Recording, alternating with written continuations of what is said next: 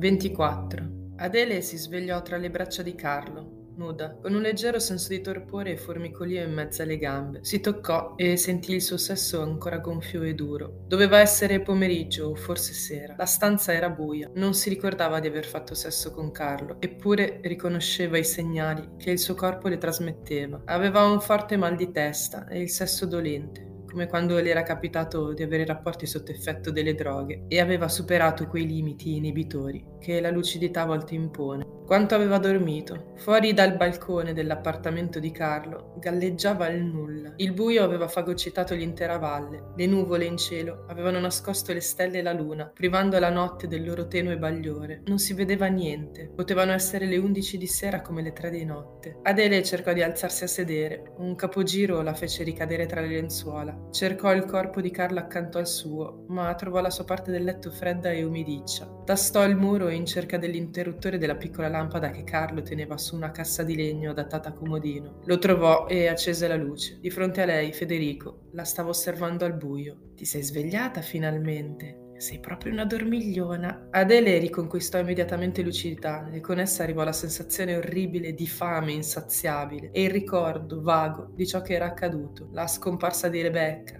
la telefonata a Fabio e l'aggressione di Carlo. Era successo veramente? O forse era stato tutto un incubo? Avrebbe voluto trovare Carlo al suo fianco, affondare la testa nel suo petto e abbandonarsi al conforto del suo calore. Quando era tra le sue braccia, smetteva di avere fame, non sentiva più la stanchezza o la paura. Cos'è successo? chiese all'uomo che vegliava su di lei o la sorvegliava forse. Dov'è Carlo? Dove sono i miei vestiti? Quante domande! Mi sembri piuttosto confusa. Te l'abbiamo già detto più di una volta, Adele. Se non reggi, basta che lo dici, sei svenuta dalla stanchezza, deliravi e dicevi di vedere cose che non esistono. Quando hai seguito Carlo, pensavi che sarebbe stata una passeggiata? Non tutti sono degni di stare nella cattedrale, sai? E Rebecca? Dov'è Rebecca? Quale Rebecca?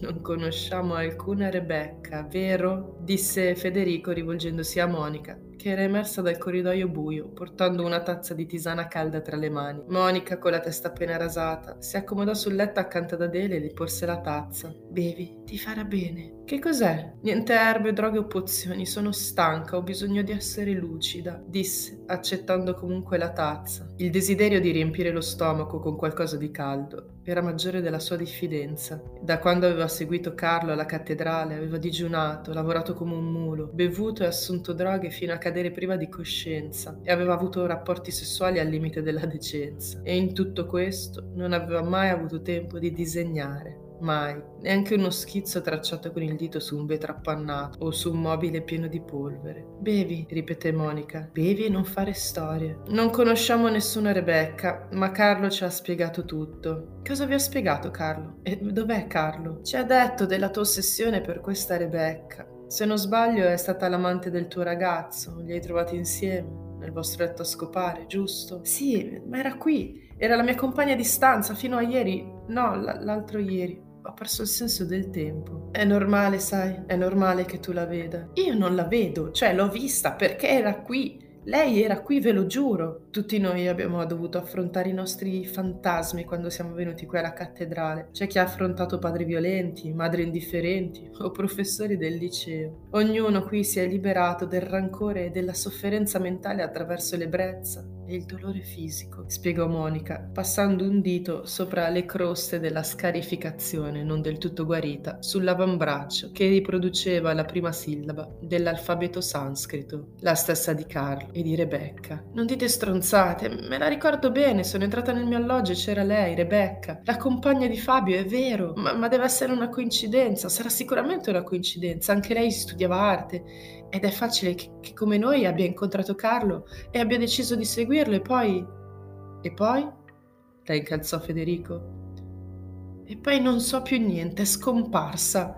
L'ho sentita urlare l'altra notte, la mattina non c'era più. Ti ricordi, Monica?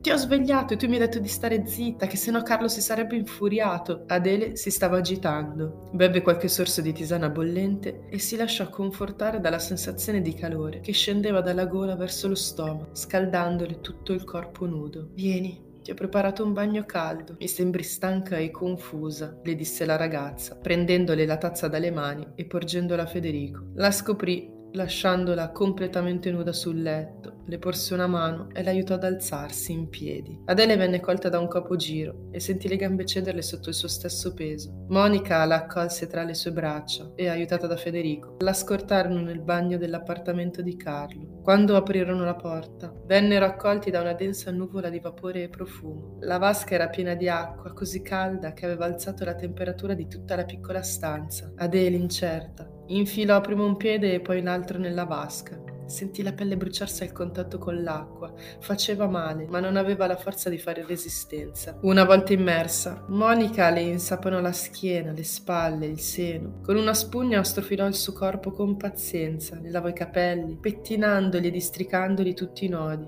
Poi si alzò, si tolse i vestiti e le mostrò il suo corpo magro e pieno di lividi, escoriazioni e cicatrici. Cosa hai fatto? Chiese Adele, che stava perdendo per l'ennesima volta la lucidità. Cosa hai fatto? Il tuo bellissimo corpo e i tuoi capelli? chiese, indicando la testa appena rasata. Monica sorrise accarezzandosi il cranio. Non ti piaccio? scherzò, facendo una piccola smorfia buffa con la bocca.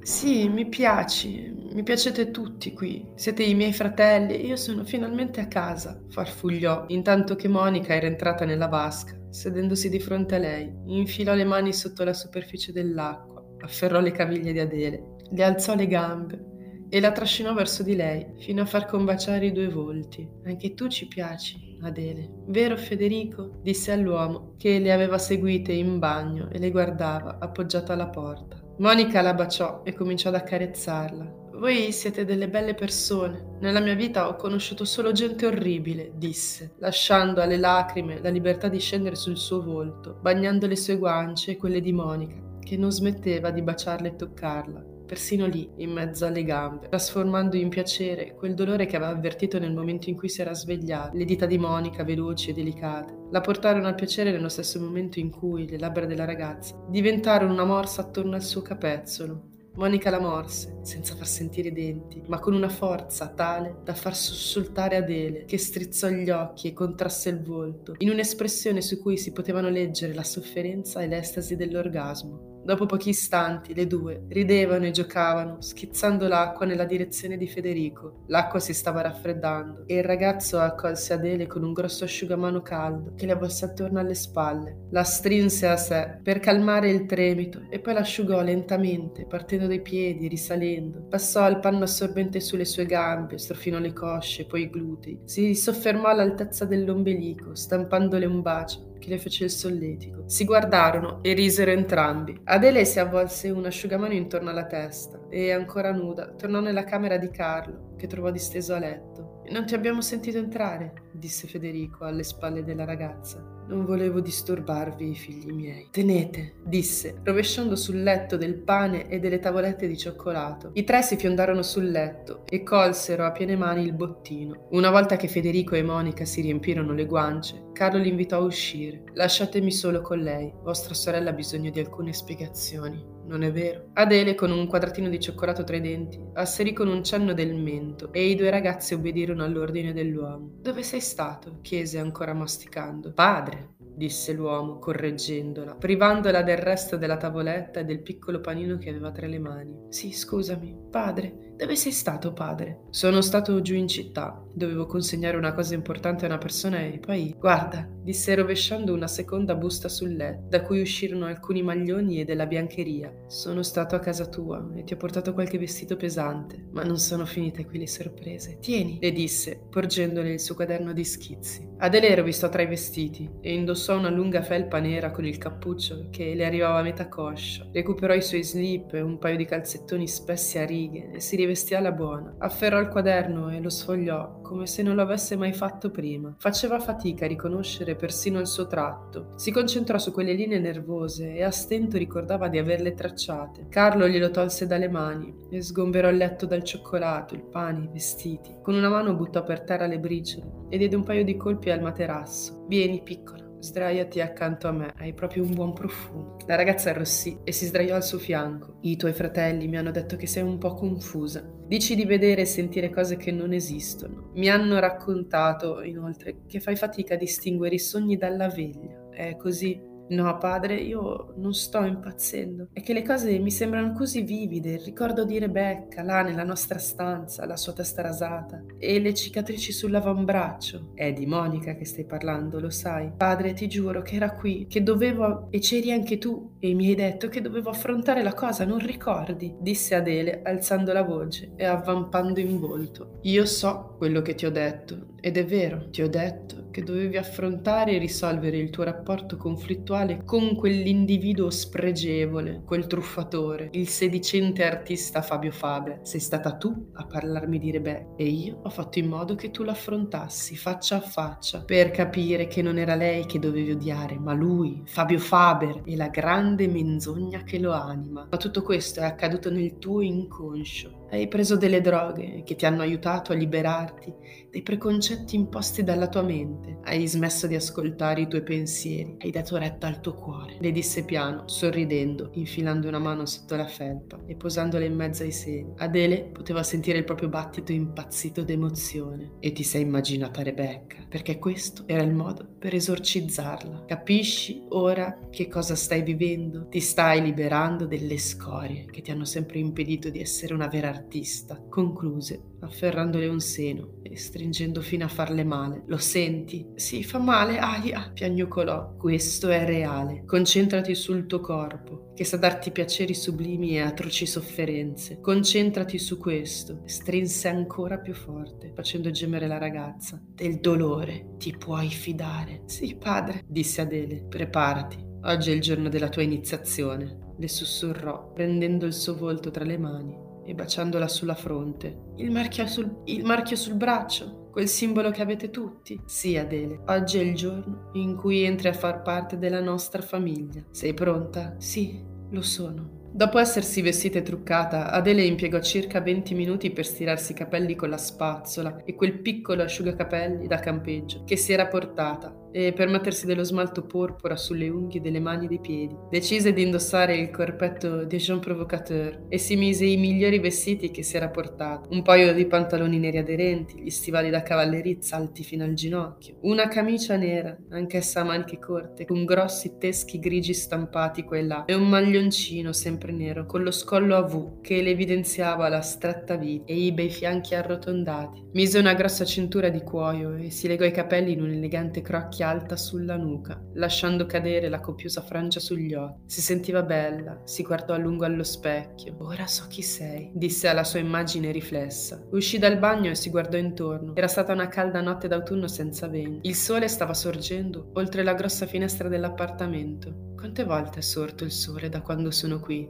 si chiese, senza poter rispondere. Tre, quattro giorni. Aveva perso il senso del tempo. Per due notti aveva ballato sulla terrazza e poi aveva fatto quell'incubo in cui aveva sentito Rebecca urlare. È perché hai ucciso il ricordo di lei, le aveva spiegato Carlo. E le aveva concesso di dormire nel suo letto, intanto che gli altri lavoravano alla sistemazione della cattedrale. C'era sempre qualcosa da fare, spostare le macerie, la spazzatura delle stanze, spostare le macerie e la spazzatura dalle stanze, aggiustare i vetri, gli infissi con grossi pannelli di legno recuperati dai vecchi mobili distrutti, cartoni e nastro adesivo color argento. E poi c'era da pulire, con la poca acqua gelida a disposizione, raccolta nei vari bidoni sparsi per la cattedrale, sotto ogni buco del tetto da cui si infiltrava la pioggia. C'era da ricostruire mobili o cercare di sistemare quel poco che era rimasto, cacciare i topi, strappare le erbacce che spaccavano il cemento e l'edera che si aggrappava ai muri.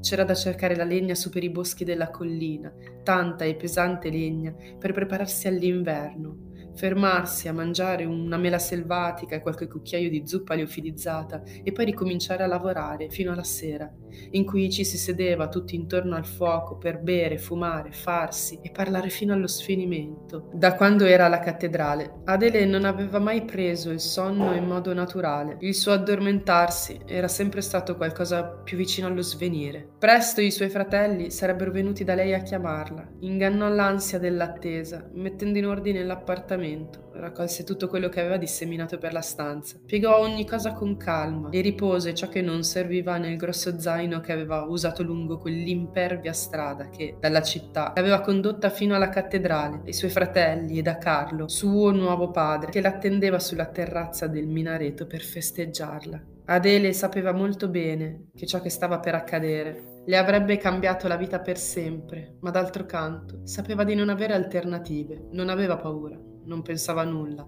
sapeva che quello che stava per fare era la cosa giusta, non le importava delle conseguenze, o meglio, dei possibili, dei possibili effetti collaterali. Bussarono, uscì dalla stanza e chiuse la porta dietro di sé per raggiungere gli altri. Avevano acceso un fuoco e molte candele. Il cielo, infuocato dall'alba, avrebbe fatto presto spazio a un nuovo, lunghissimo giorno. Carlo e i suoi fratelli l'accolsero con un applauso. Monica l'abbracciò e così tutti gli altri. Adele faticò a trattenere le lacrime commossa. Quando arrivò di fronte a Carlo, chinò la testa in forma di rispetto e lui le disse che era bellissima.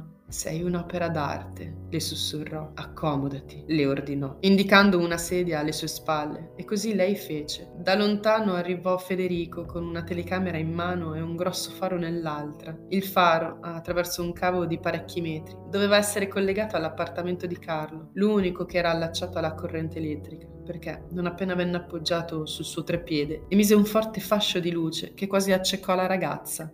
E così avete intenzione di riprendermi? chiese Adele. Sì, Adele, il duro lavoro di questi giorni ti ha fatto forse dimenticare che se siamo qui, se abbiamo deciso di rinunciare a tutto ciò che eravamo e a tutto quello che credevamo di avere, è perché siamo artisti ed è arte che siamo venuti a fare, le spiegò con voce paziente Carlo, che, presa la telecamera in mano, passò a Federico un lungo mantello nero con un ampio cappuccio. Il ragazzo lo indossò si coprì il capo. Adele vide Monica avvicinarsi a loro con una piccola valigia d'acciaio e un vecchio ciak, talmente lugoro da rendere illeggibili i geroglifici di gesso sedimento di un ventennio di tratti. Adele non era molto esperta di cinema, ma sapeva che da ormai molti anni si usavano chuck digitali per indicare tutti i dettagli tecnici. Quell'oggetto doveva avere almeno vent'anni, ma poco importava. La presenza della telecamera cambiava un po' le cose e la rendeva inquieta, ma ormai era troppo tardi per cambiare decisione. Pronta? le chiese ancora Carlo, che per la prima volta appariva eccitato, felice, sorridente. La sua naturale inespressività era scomparsa, per fare spazio a una strana forma di frenesia creativa. Nei suoi occhi brillava una scintilla che la ragazza non aveva mai visto prima, le faceva paura. Tutti i suoi fratelli le stavano attorno, a cerchio, dietro la telecamera, immobili, tranne Federico, che avanzava lentamente verso di lei. Sì, padre, disse annuendo. Carlo le si avvicinò e le porse una capsula di gelatina viola. È un leggero antibiotico per evitare che la cicatrice si infetti. Prendila, le disse, e lei obbedì, infilandosi in bocca la piccola capsula in sapore. E tu, Federico, sei pronto? Sì, padre, ho imparato il rituale e la formula. Sono pronto, disse, aspettando il ciak. Carlo si voltò verso il cielo e attese che il sole sbucasse dall'orizzonte e annunciò: Buona la prima, figli miei. D'ora in avanti non sono ammessi errori. Nel cinema non può esserci finzione o forma alcuna di inganno. Tecne, te lo ricordi, bambina mia? chiese ad Adele. Sì, padre, Tecne, noi non lo vogliamo, noi vogliamo che l'arte sia autentica, rispose come un automa, scoprendosi l'avambraccio, pronta a ricevere il marchio, la prima sillaba dell'alfabeto sanscrito da cui tutto era iniziato e da cui tutto è inizio. Brava piccola, brava. E ora, azione! Disse con gli occhi ricoperti di lacrime. Federico, con le spalle alla telecamera, si avvicinò a lei con un bisturi tra le mani.